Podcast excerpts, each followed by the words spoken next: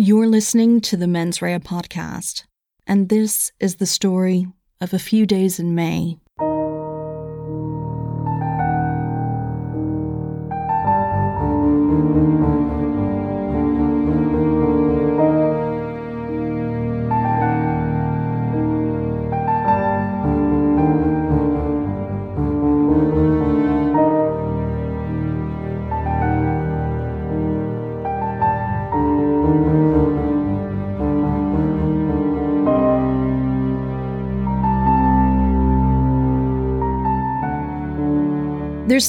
You'll notice if you review newspaper archives from the last two decades of the 20th century in Ireland. In the mid 1990s, headlines begin to scream that yet another person has been murdered. At the end of the year, there may be a rundown of all the violent killings and missing persons from that year. Statistics are cited that murders are up on previous years, it seems that just as violent paramilitaries slow attacks related to the border in Northern Ireland, gangland activity ratcheted up. Elderly people are targeted in their isolated rural homes, and some robberies turn into beatings leading to death. But less explainable is the seeming increase in the killings of women. Women were killed in their own homes. Women were killed while walking home. Women disappeared while out during the day.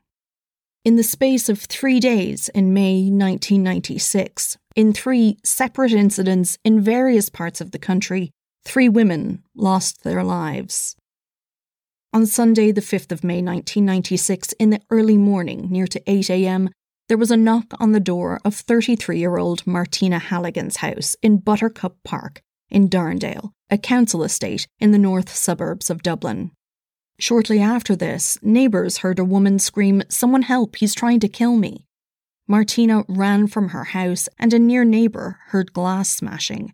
The woman came down her stairs and looked out the window to see Martina Halligan lying on the ground outside, bleeding heavily.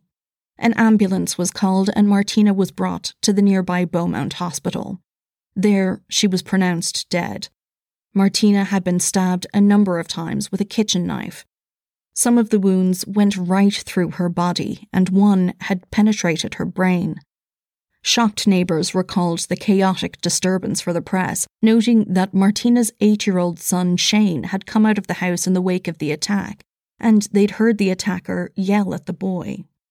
The women from the road told the Irish Independent that just the day before, Martina's son had made his first communion. They added that Martina was a quiet woman who lived for her kids, and she was generous and kind.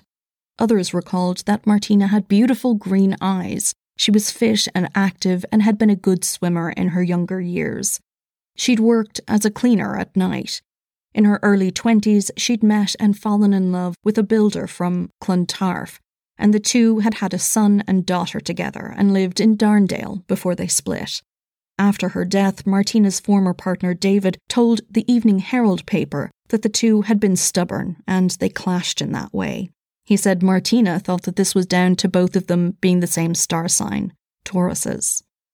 Martina volunteered as a community mother in Darndale, where she helped new mums just home from the hospital with their babies by giving them advice and support. On top of that, Martina also volunteered with an adult learning group, teaching people to read. According to the Evening Herald, it was actually at this adult literacy class that she had met Michael Halligan. After a whirlwind romance, the two had married in 1994, blending their families. Both had two children from previous relationships.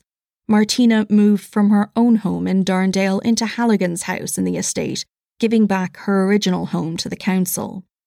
But Martina and Michael Halligan began having problems soon after. Martina had eventually gone to the Gardaí, telling them that she had been assaulted by Halligan. In May of 1995, Martina reported an assault. It had begun as pushing, she said, which had devolved, culminating in Halligan putting his hands around Martina's neck.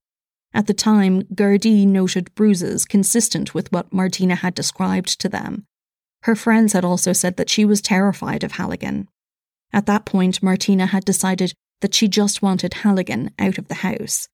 She had at one point been escorted to the house by Gardaí in order to pack up her and her kids' things before going to stay in a hostel. Halligan was charged with a first assault in June, but this was withdrawn. Another charge was put to him in July, but no conviction resulted from this either. However, Martina was eventually granted a barring order against Halligan, and Michael moved out of the Darndale house with his kids, ending up in England. Later, on the 5th of May 1996, after Martina had been assaulted and killed, Michael Halligan walked into Raheny Garda station not far from his former home and handed himself in to police. He was interviewed there about what had happened to Martina and he told Gardaí, quote, I never intended to do Martina any serious injury, much less kill her. I'm very, very sorry. My life is all messed up, and of course, I'm very concerned about the kids. End quote. Michael Halligan was brought to the district court late on Sunday night, appearing before Judge Thelma King, where evidence of arrest was heard. Halligan had simply answered no in response to the charge of murder when it was put to him by Detective Sergeant Cathal Cryan at 20 to 10 that night. Halligan appeared with Garrett Sheehan as his solicitor, and he was remanded into custody by the judge there until the following Friday. At that point, he was remanded once again. Later, more was learned about Michael Halligan's background, too. According to the Sunday Tribune, Halligan had been a pyromaniac in his youth, getting caught setting fire to a number of buildings, including schools. His first partner had been an older single mother, whom he treated like a mother substitute, according to the paper. The couple had had two boys together, and they all lived in her flat in Ballymun. Halligan had eventually left the relationship and the family as a whole, but two weeks later, the older woman had died of a heart attack. Their two boys then went to live with Halligan, and the family moved out to Darndale to the house that they would eventually, however briefly, share with Martina and her kids. Michael Halligan had an inconsistent work record, but he'd held a job as a caretaker at a school and he did a bit of gardening as well. The Tribune also reported that Halligan disliked Martina's women friends because they were telling Martina to leave him. It was revealed that Martina may have even called Women's Aid for help, but she had nowhere to go had she left Halligan, as she'd given up her own council house when they married.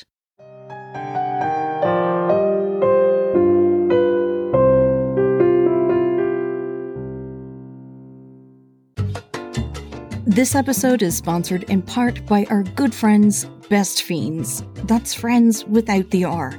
This is the time of year where I'm looking for distractions so that I don't end up the first house on the road with decorations up for the holiday that cannot yet be named. Best Fiends is absolutely perfect to redirect my thoughts at this time of year, and it's also one of the little treats I'm giving myself in my new and ever evolving work routine. I've been playing for ages now, and I can't get enough. This five star rated puzzle game is packed with super fun brain challenges and never ending entertainment.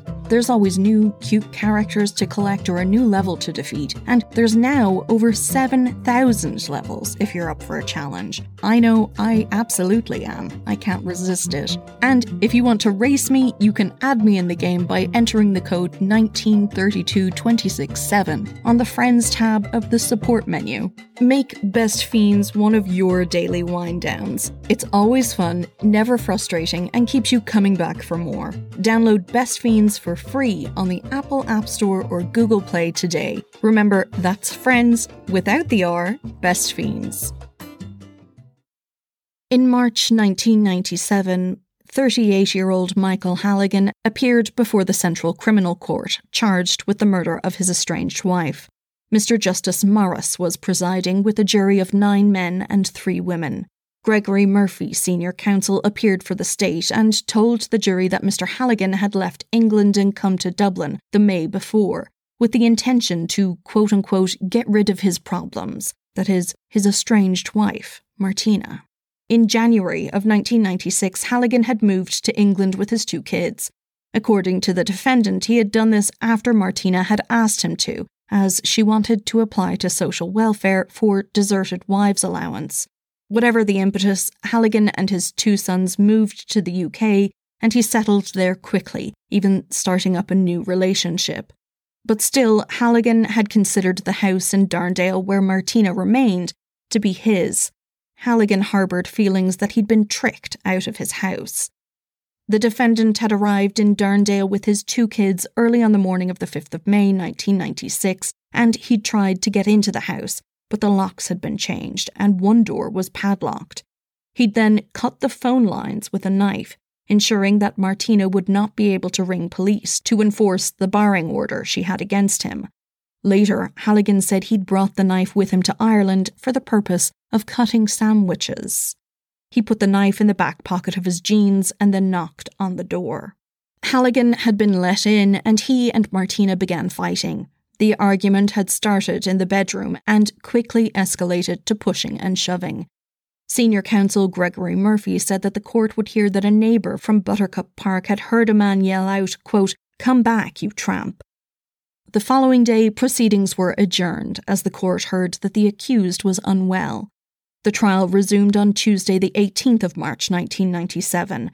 Halligan's girlfriend at the time of Martina's killing, Caroline State, took to the stand. The two had gotten together after Halligan had moved to Reading in the UK, and she often minded his kids. The day before Martina's death, Halligan had been preparing for a trip back to Ireland.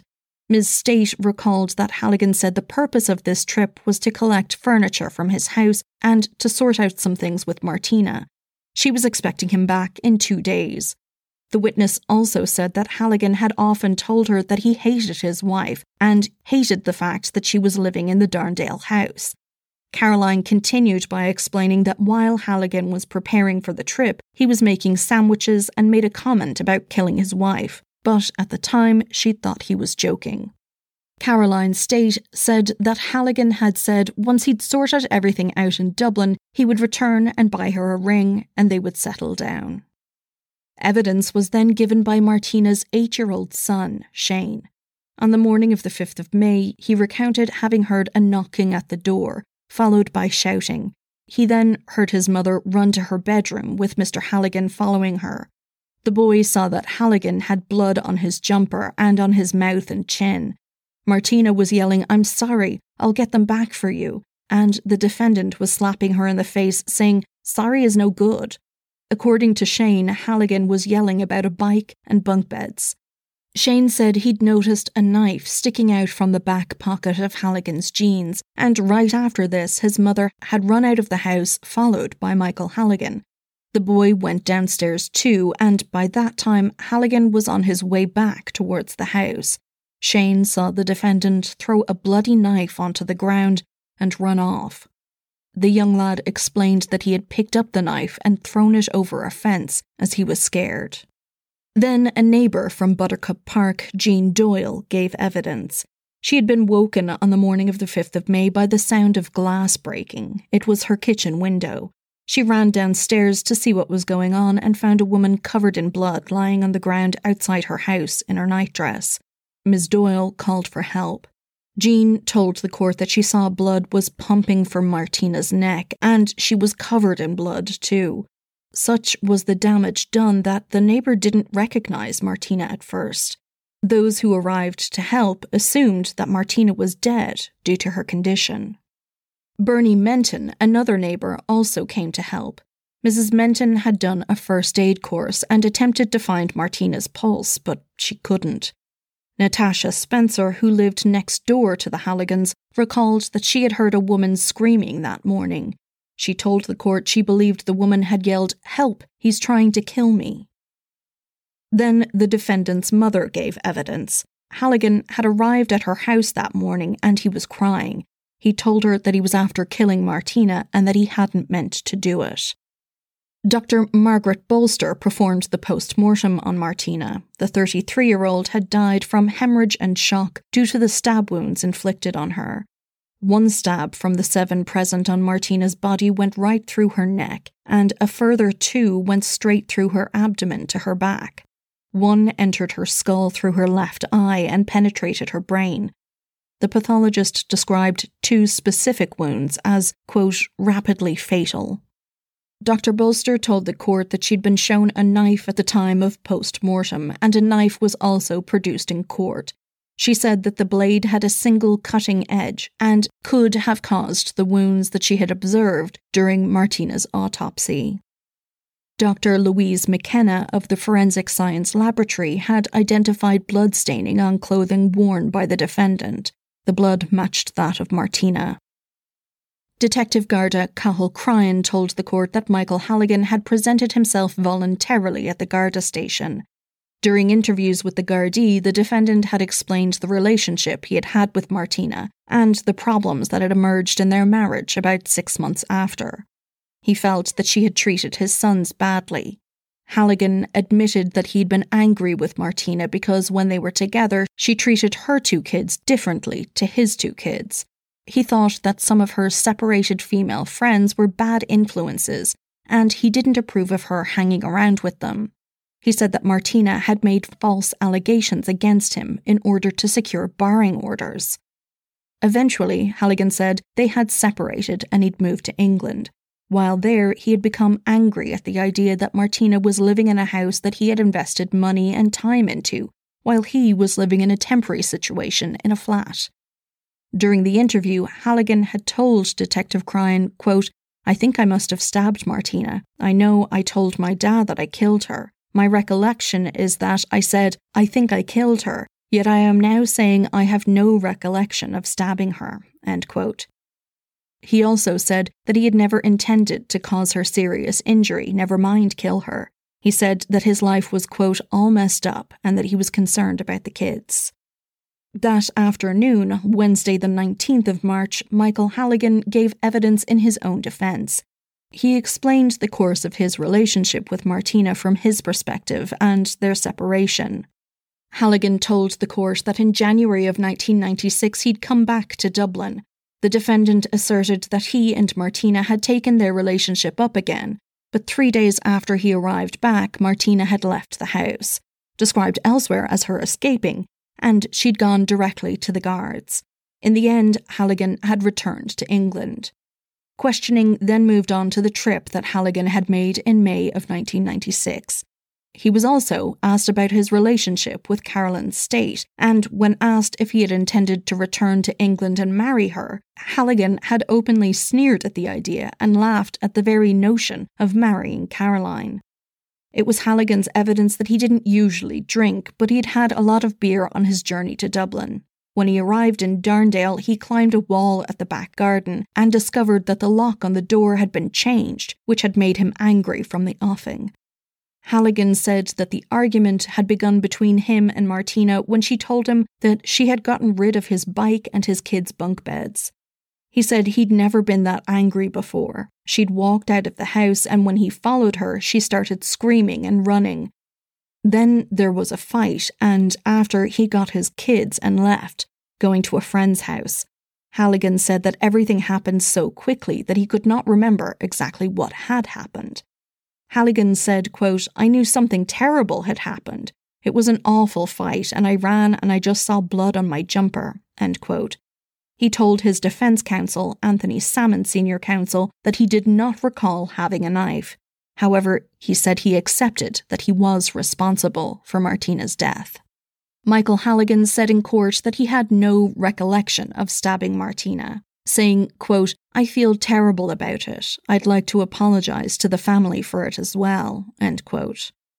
Questioning from the defence focused on Halligan's level of intent because it had been ruled earlier in the court that his counsel, Mr. Sammon, was not allowed to put provocation to the jury.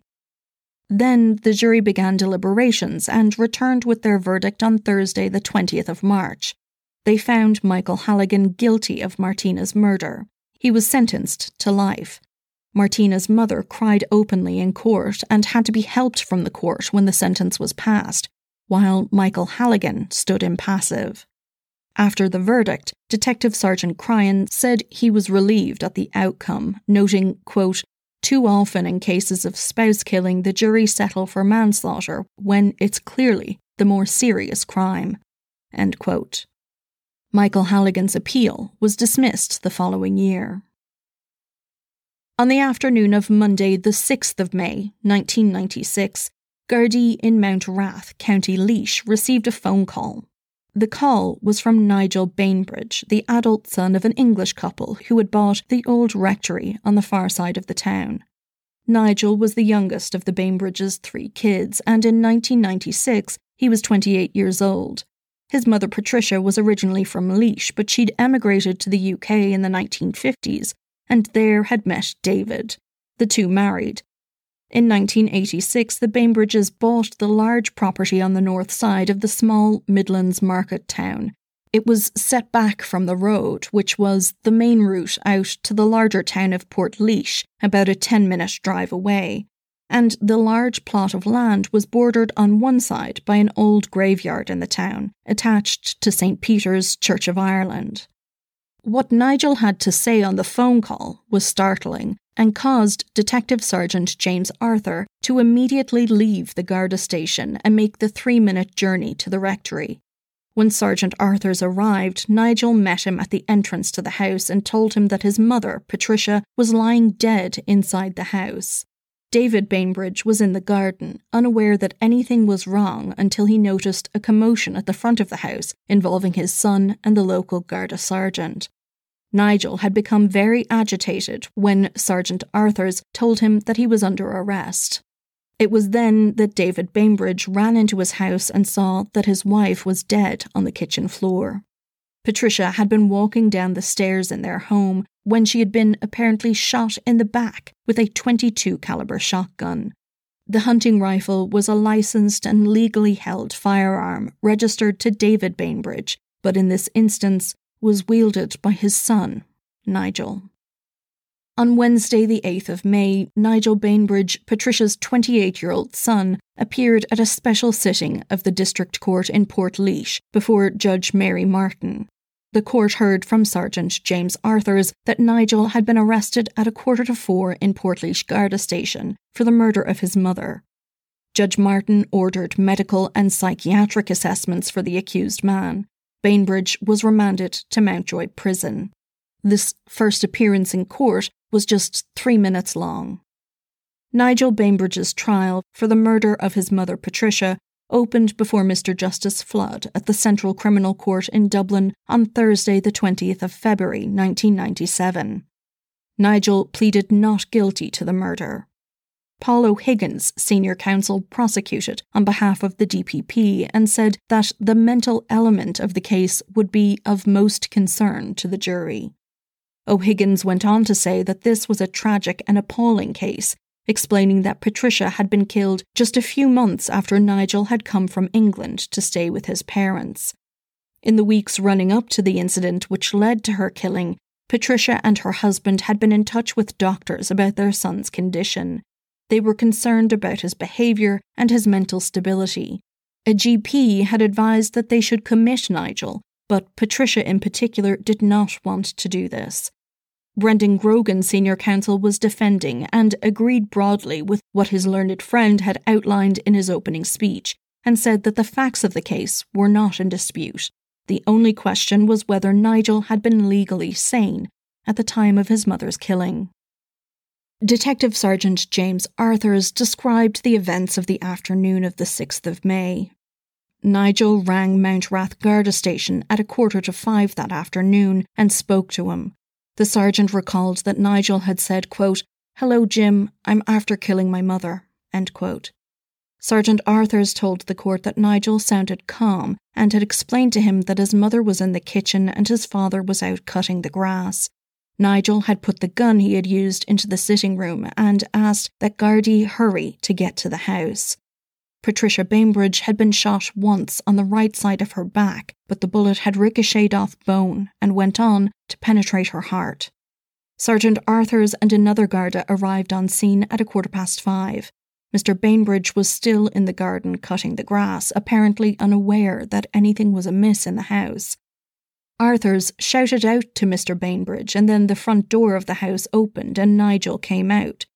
He approached the Gardaí and said that he had killed his mum because she was, quote, poisoning his mind, end quote. Nigel then stuck out his tongue, which had a green and white coating, and asked did they see the discoloration, which he believed was evidence of poisoning. Sergeant Arthurs then told Nigel he was being arrested, and Nigel began to resist aggressively. At that point, David Bainbridge saw the struggle and went into the house. He saw his wife lying dead on the floor and came rushing back out, yelling at Nigel. He screamed, quote, You bastard, you killed her, end quote. The distraught father went after Nigel and tried to kick the 28 year old as he struggled with Gardaí on the ground. After testimony from the Garda, David Bainbridge took to the stand.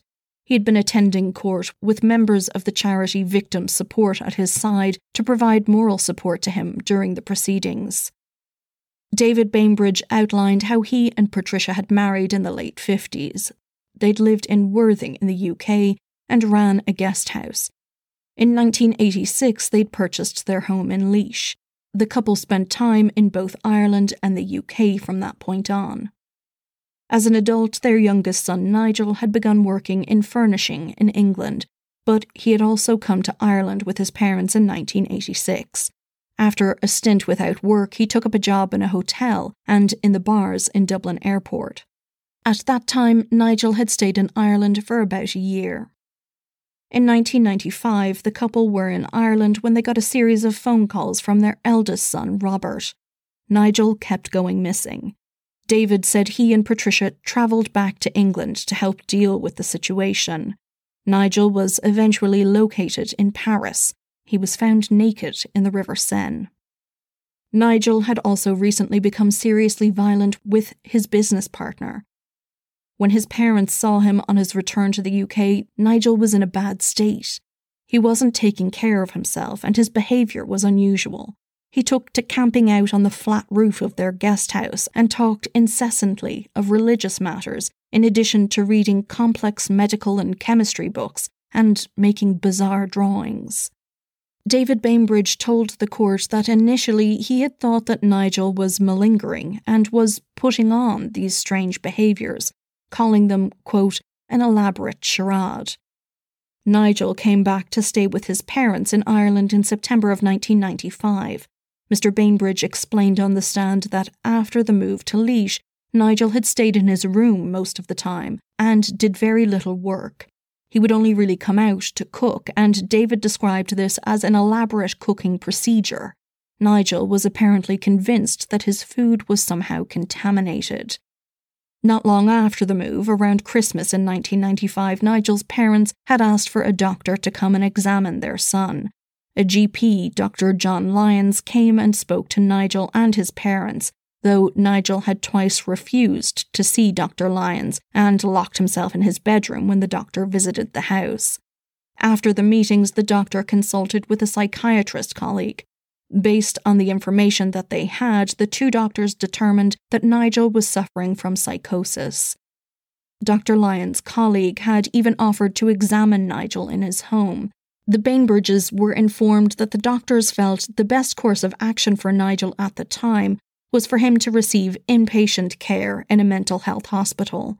But David Bainbridge recalled that his wife had wanted to keep their son home, naturally being resistant to the idea of institutionalizing him. He said, quote, Pat did not wish that to happen. She orchestrated her own downfall. End quote. Dr. John Lyons also gave evidence and outlined that Nigel's parents had contacted him as they were concerned about his behaviour and how he had isolated himself. On May 7th, the doctor saw Nigel and told the court that he had appeared, quote, out of touch with reality completely mad.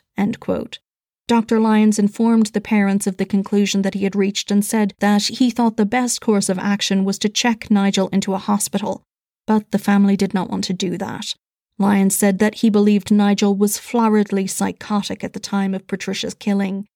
In his opinion, Nigel probably had paranoid schizophrenia and he was still ill with this at the time of the trial. He had likely been experiencing symptoms for at least six months before the killing.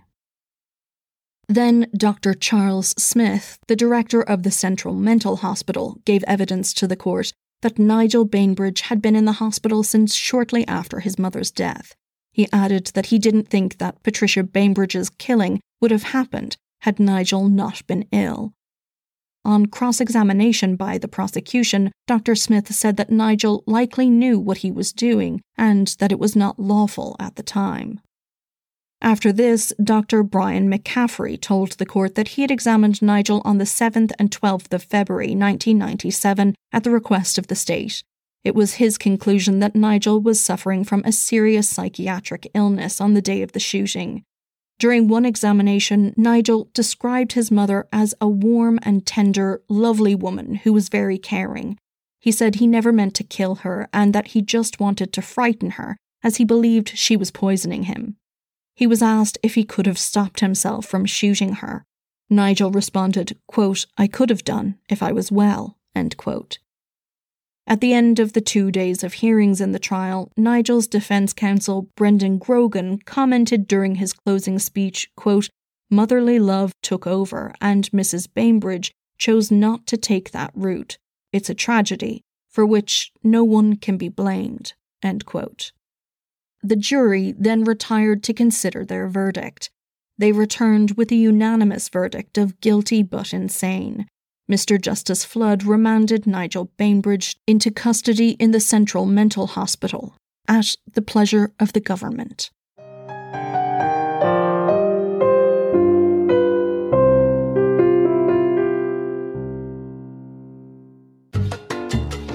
This episode is sponsored in part by our good friends at BetterHelp. Men's Mens Rea listeners get 10% off their first month at betterhelp.com forward slash mens. I adore anything that makes life easier, and BetterHelp is the perfect solution for looking after your mental health. What could be easier than an online portal where you can video chat, call, or text with your therapist from the comfort of your own home? And BetterHelp match you with a therapist who is tailored to your needs, and you can start online professional counseling in less than 48 hours. With their broad range of expertise, you can find the kind of therapist that might not be available in your area, and BetterHelp is available worldwide. BetterHelp is also more affordable than traditional offline counseling. Financial aid is available, and you can send messages to your therapist between sessions and get thoughtful responses. BetterHelp wants you to start living a happier life today. Visit betterhelp.com forward slash mens. That's betterhelp, H-E-L-P dot com forward slash M-E-N-S to join the over 2 million people who have taken charge of their mental health with the help of an experienced professional. In fact, so many people have been using BetterHelp that they're recruiting additional counselors in all 50 states. And right now, BetterHelp are offering Mens Rea listeners 10% off your first month. Just visit betterhelp.com forward slash mens. This episode is also sponsored in part by Manscaped. The holidays came early over at Manscaped, and honestly, it happens to everyone. In fact, this is great because Manscaped just launched new products, including their all new ultra premium body wash and a 2 in 1 shampoo and conditioner. Give yourself or a manly man you know and at least tolerate the gift of beautiful skin, hair, and balls this holiday season. Head on over to manscaped.com and use the code MENS to nab yourself 20% off plus free shipping. Jingle balls to the walls, lads, listen up. No judgment here for anyone who's into Santa, but what's probably less appealing is having Santa's beard going on in your pants. It's time to leave your significant other some cookies and milk at the bottom of your chimney. And of course, I'm talking about the Manscaped Performance Package 4.0. Inside the performance package, you'll find the signature Lawnmower 4.0 to reduce cuts on your nuts, and the performance package also includes the Crop Preserver and Crop Reviver to keep your North Pole feeling and smelling fresh.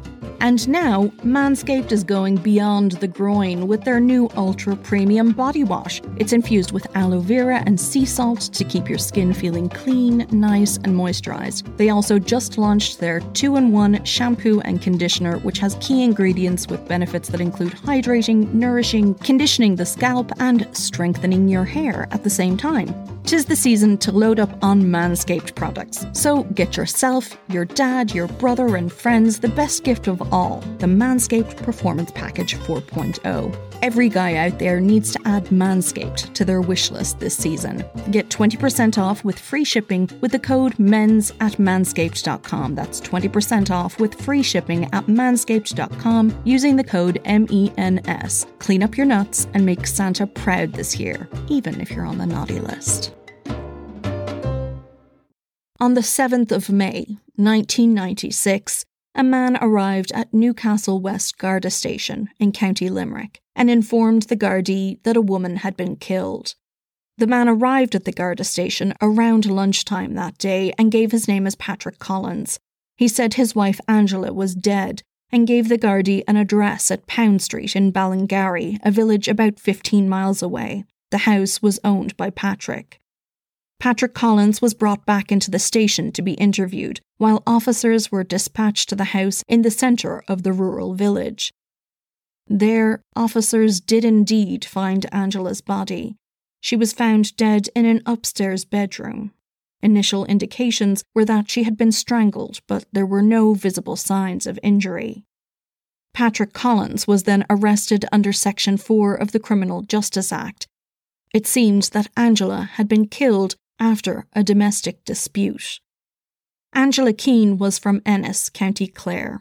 Early reports, before Patrick Collins was named as her husband in the press, were that she may have been visiting the Ballingarry area. She had been married for just a short period of time, and the couple had no kids. The two spent occasional weekends at the house in Ballingarry. Patrick Collins had inherited the property from his mother. A villager told the Irish Independent, quote, Angela was a very nice and pleasant woman with a lovely personality. We are all deeply shocked that something like this could happen in our midst. End quote. Collins was charged with the unlawful killing of his wife Angela on Wednesday, the 8th of May 1996, and was before Judge William Early at Abbeyfeale District Court for a short hearing where he was remanded in custody. Sergeant John Whelan gave evidence of arrest. Collins had had nothing to say when he was charged. The following week, Collins was back before the court, this time sitting in Adare, and there, Judge Mary O'Halloran recommended that he undergo psychiatric assessment while in custody at Limerick Prison. Over a year later, on Monday, the 14th of July 1997, a jury of six men and six women were impanelled before Ms. Justice Catherine McGuinness. Patrick Collins pleaded not guilty to the murder of his wife. Anthony Sammon, senior counsel for the defendant, informed the court that he had received reports late in the day and needed time to review them. He requested an adjournment of the proceedings to look over them, this was granted by the judge, and the hearing of evidence was to begin the following day. However, on Tuesday, the 15th of July, counsel for both the prosecution and the defence told the court that additional medical evidence had to be gotten before they could proceed. The judge consented to an application to adjourn the trial and dismissed the jury. Collins was remanded in custody, and Catherine McGuinness ordered that a new trial date be set. This was just one of many high profile and serious trials that had been adjourned at that time in the criminal courts, and Justice McGuinness said that she was concerned with the number of cases that had to be put off. She noted that there was no one to blame for the situation, but that the result of them was that people were spending long periods in detention awaiting the hearing of evidence against them. Senior counsel Sammon told Justice McGuinness that Mr. Justice Geoghegan had said something similar and that many members of the bar were also concerned with the delays. These concerns over delays to justice proved to be warranted, as it would be over a year before the matter was before the court again. Patrick Collins's trial would not take place, however. In February of 1999, he pleaded guilty to manslaughter, the plea was acceptable to the prosecution, and Collins faced sentencing on the 19th of February that year. At that hearing, the court was told that Collins had made no application for bail since his initial arrest and remand. The defendant's background was also outlined for the court. Collins was born in the Channel Islands, but his father was from Ballingarry, County Limerick. In his youth, Collins had attended a CBS in Cork, but he never completed his leaving certificate, something that was not uncommon at the time. He moved to England after leaving school and worked on building sites. Then Collins returned to Ireland and joined the army, but he was discharged after 14 months for repeated unapproved absences and for being a bad influence on other army recruits. In previous years, Collins had spent some time in psychiatric hospitals in England, and he'd been diagnosed with a severe personality disorder. He also had a number of previous convictions in England, though he had never served any time in prison. One of the convictions involved the possession of a hand axe. There were also charges pending against him in England relating to a serious assault of his former partner, who had since died of natural causes. More was heard about the victim in the case, too, and how it was that she and Collins had started their relationship. Angela Keane was an outgoing woman from a big family in Ennis. She had worked in a local shop for 18 years before taking up a position as a nurse's aide in 1992. She stayed living in her parents' house, which she eventually inherited. She had met Collins through a Lonely Hearts ad placed in Ireland's own magazine in 1991. They developed a relationship, and when Collins moved back to Ireland permanently in August of 1995 after his mother's death, the two were married. It had all happened very quickly. Angela had had no idea about Collins's troubled past, his history of violence and mental disturbances, and his trouble with the law. After the marriage, the formerly outgoing woman became withdrawn very quickly and relatives and friends noticed that her appearance had even deteriorated. Just before her death, while attending a wedding, Angela had confided to one of her sisters that she was unhappy in her relationship. Angela and her sister had planned to meet on the 8th of May to talk through the problems that Angela was having. Dr. Helen O'Neill from the Central Mental Hospital provided a report to the court for the purposes of sentencing, she said that Collins was receiving treatment in Dundrum, and it was her determination that Collins had chronic paranoid schizophrenia and an underlying paranoid personality. After this, Inspector Joseph Rowe outlined the events of May 1996 for the court. Collins and Angela had travelled that weekend from the Keane family home in Ennis to Ballingarry, they went to a pub in the Limerick village, and while there, Collins accused Angela of encouraging the flirting of a musician who was there. The court was told that this appeared to be the beginning of the row between the couple that weekend. The next morning, Collins strangled Angela. Gardaí believed that Angela had died sometime around a quarter to one that day. Patrick then drove to the local Garda station in Newcastle West. He entered the station and repeatedly said, quote, I'm the man who murdered my wife, lock me up forever. End quote. Inspector Rowe said that Collins was known for what he called over the top reactions to normal, insignificant disagreements. The court heard that Angela's family were extremely traumatized by her death. Some of her siblings had decided to attend the sentencing hearing. Dr. Francis Knott, a psychiatrist, gave evidence that Collins would need continued treatment and did not recommend a quote unquote punitive environment. Even while medicated, Dr. Knott believed that there was no way to be sure that Collins would not pose a danger to society. Mr. Justice Paul Carney said it would have been his preference to order Collins into the care of psychiatrists until they felt it was safe to release him for the protection of the community. However, his hands were tied given the plea of manslaughter. In his opinion, Colin was and would continue to be a danger to life. Patrick Collins was sentenced to nine years for manslaughter, on the higher end of the scale. Mr. Justice Carney said that Collins had given Angela Keane a quote, unhappy marriage and an utterly pointless death.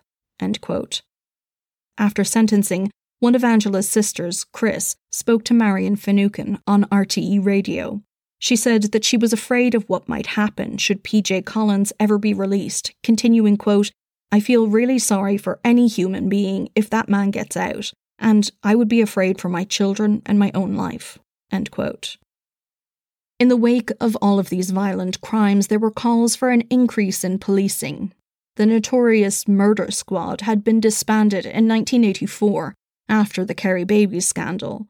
The perceived increase in murders, particularly of women, prompted calls by various politicians for the squad to be reformed. It was argued that the squad had had a considerable amount of expertise and had a high detection rate. Meanwhile, the papers were reporting that Mountjoy Prison was facing a crisis in terms of overcrowding and that drug use within the prison had reached, quote, epidemic proportions. The prison's medical service was also inadequate. This information had actually been revealed in a report of a committee set up by the prison itself. The National Bureau of Criminal Investigations was founded in 1997 when a number of national and specialist services were combined. Within this, the Criminal Investigation Department was set up, which provides support to local Gardaí and conducts investigations into serious crimes, the crime of murder, of course, being within this remit. In 1996, there were 46 killings in Ireland, 19 of which were the murder of women. This was actually an overall decrease on the figures reported the year before, there had been 53 killings, 43 of which were murders in 1995. However, just eight of those murders were of women. Later studies carried out showed that 1996 did seem to have a peak of female victims of murder compared to the years before and after, though 1997 and 1998 still had higher figures than 94 and 95. According to Women's Aid, between 1996 and 2019, 230 women have been killed in Ireland, averaging around eight cases per year. The total number of murders in Ireland steadily increased throughout the 2000s, though. It appears that there's a predictable level of deaths to expect when it comes to the violent killings of women in Ireland, and as in 1996, it's still the case that the majority of these crimes will be committed by someone known to the woman, and more often than not, the victims will be killed in their own homes. But the outcry from the media has died down. Screaming headlines about the deaths of women and their safety all but disappeared when the murder rates returned to quote unquote normal levels, and most murder cases are covered like those we've heard about today, rather than getting the kind of attention and prompting the kind of national debate that the 1996 killings of Veronica Guerin and Sophie Toscan du Plantier did 25 years ago. The stories of Martina, Patricia, and Angela are far more typical, and the reality seems to be that nothing has really changed. Thank you for listening to Mens Rea, a true crime podcast. You can find us on Facebook, Twitter, and Instagram at Mens Rea Pod, or you can send an email to mensreapod at gmail.com. This podcast is made possible in part from generous donations by supporters on Patreon. A special thanks goes out to Kat Harton, Graham McDonnell, Elaine Crowley, Amy Quigley, Ed Doyle, Joe Billington, Owen Rock, and Katie Kirby this week. Thanks to each and every one of you for signing up to support the show. It is hugely important to be able to keep Mens Rea going, and along with my undying love for helping out, you get ad free and bonus episodes as well as nifty merch. So head on over to patreon.com forward slash mensreapod. Thanks also to our sponsors for this week Best Fiends, BetterHelp, and Manscaped. Remember, supporting our sponsors supports this show, so check them out in the show notes. If you need help and support, please contact Women's Aid on their 24 hour national free phone helpline 1 800 341 900. Call 1 800 787 SAFE or text START to 88788 if you're in the US or 0808 2000 24 7 if you're in the UK. Our theme music is Quinn's song The Dance Begins by Kevin MacLeod. Additional music is by Juanita Meisel and Kevin MacLeod. This episode was very slowly researched, written, and produced by me, your host, Sinead. All sources for today's episode can be found in the show notes or on our website, www.mensreapod.com. And so, till next time, don't do anything I wouldn't do.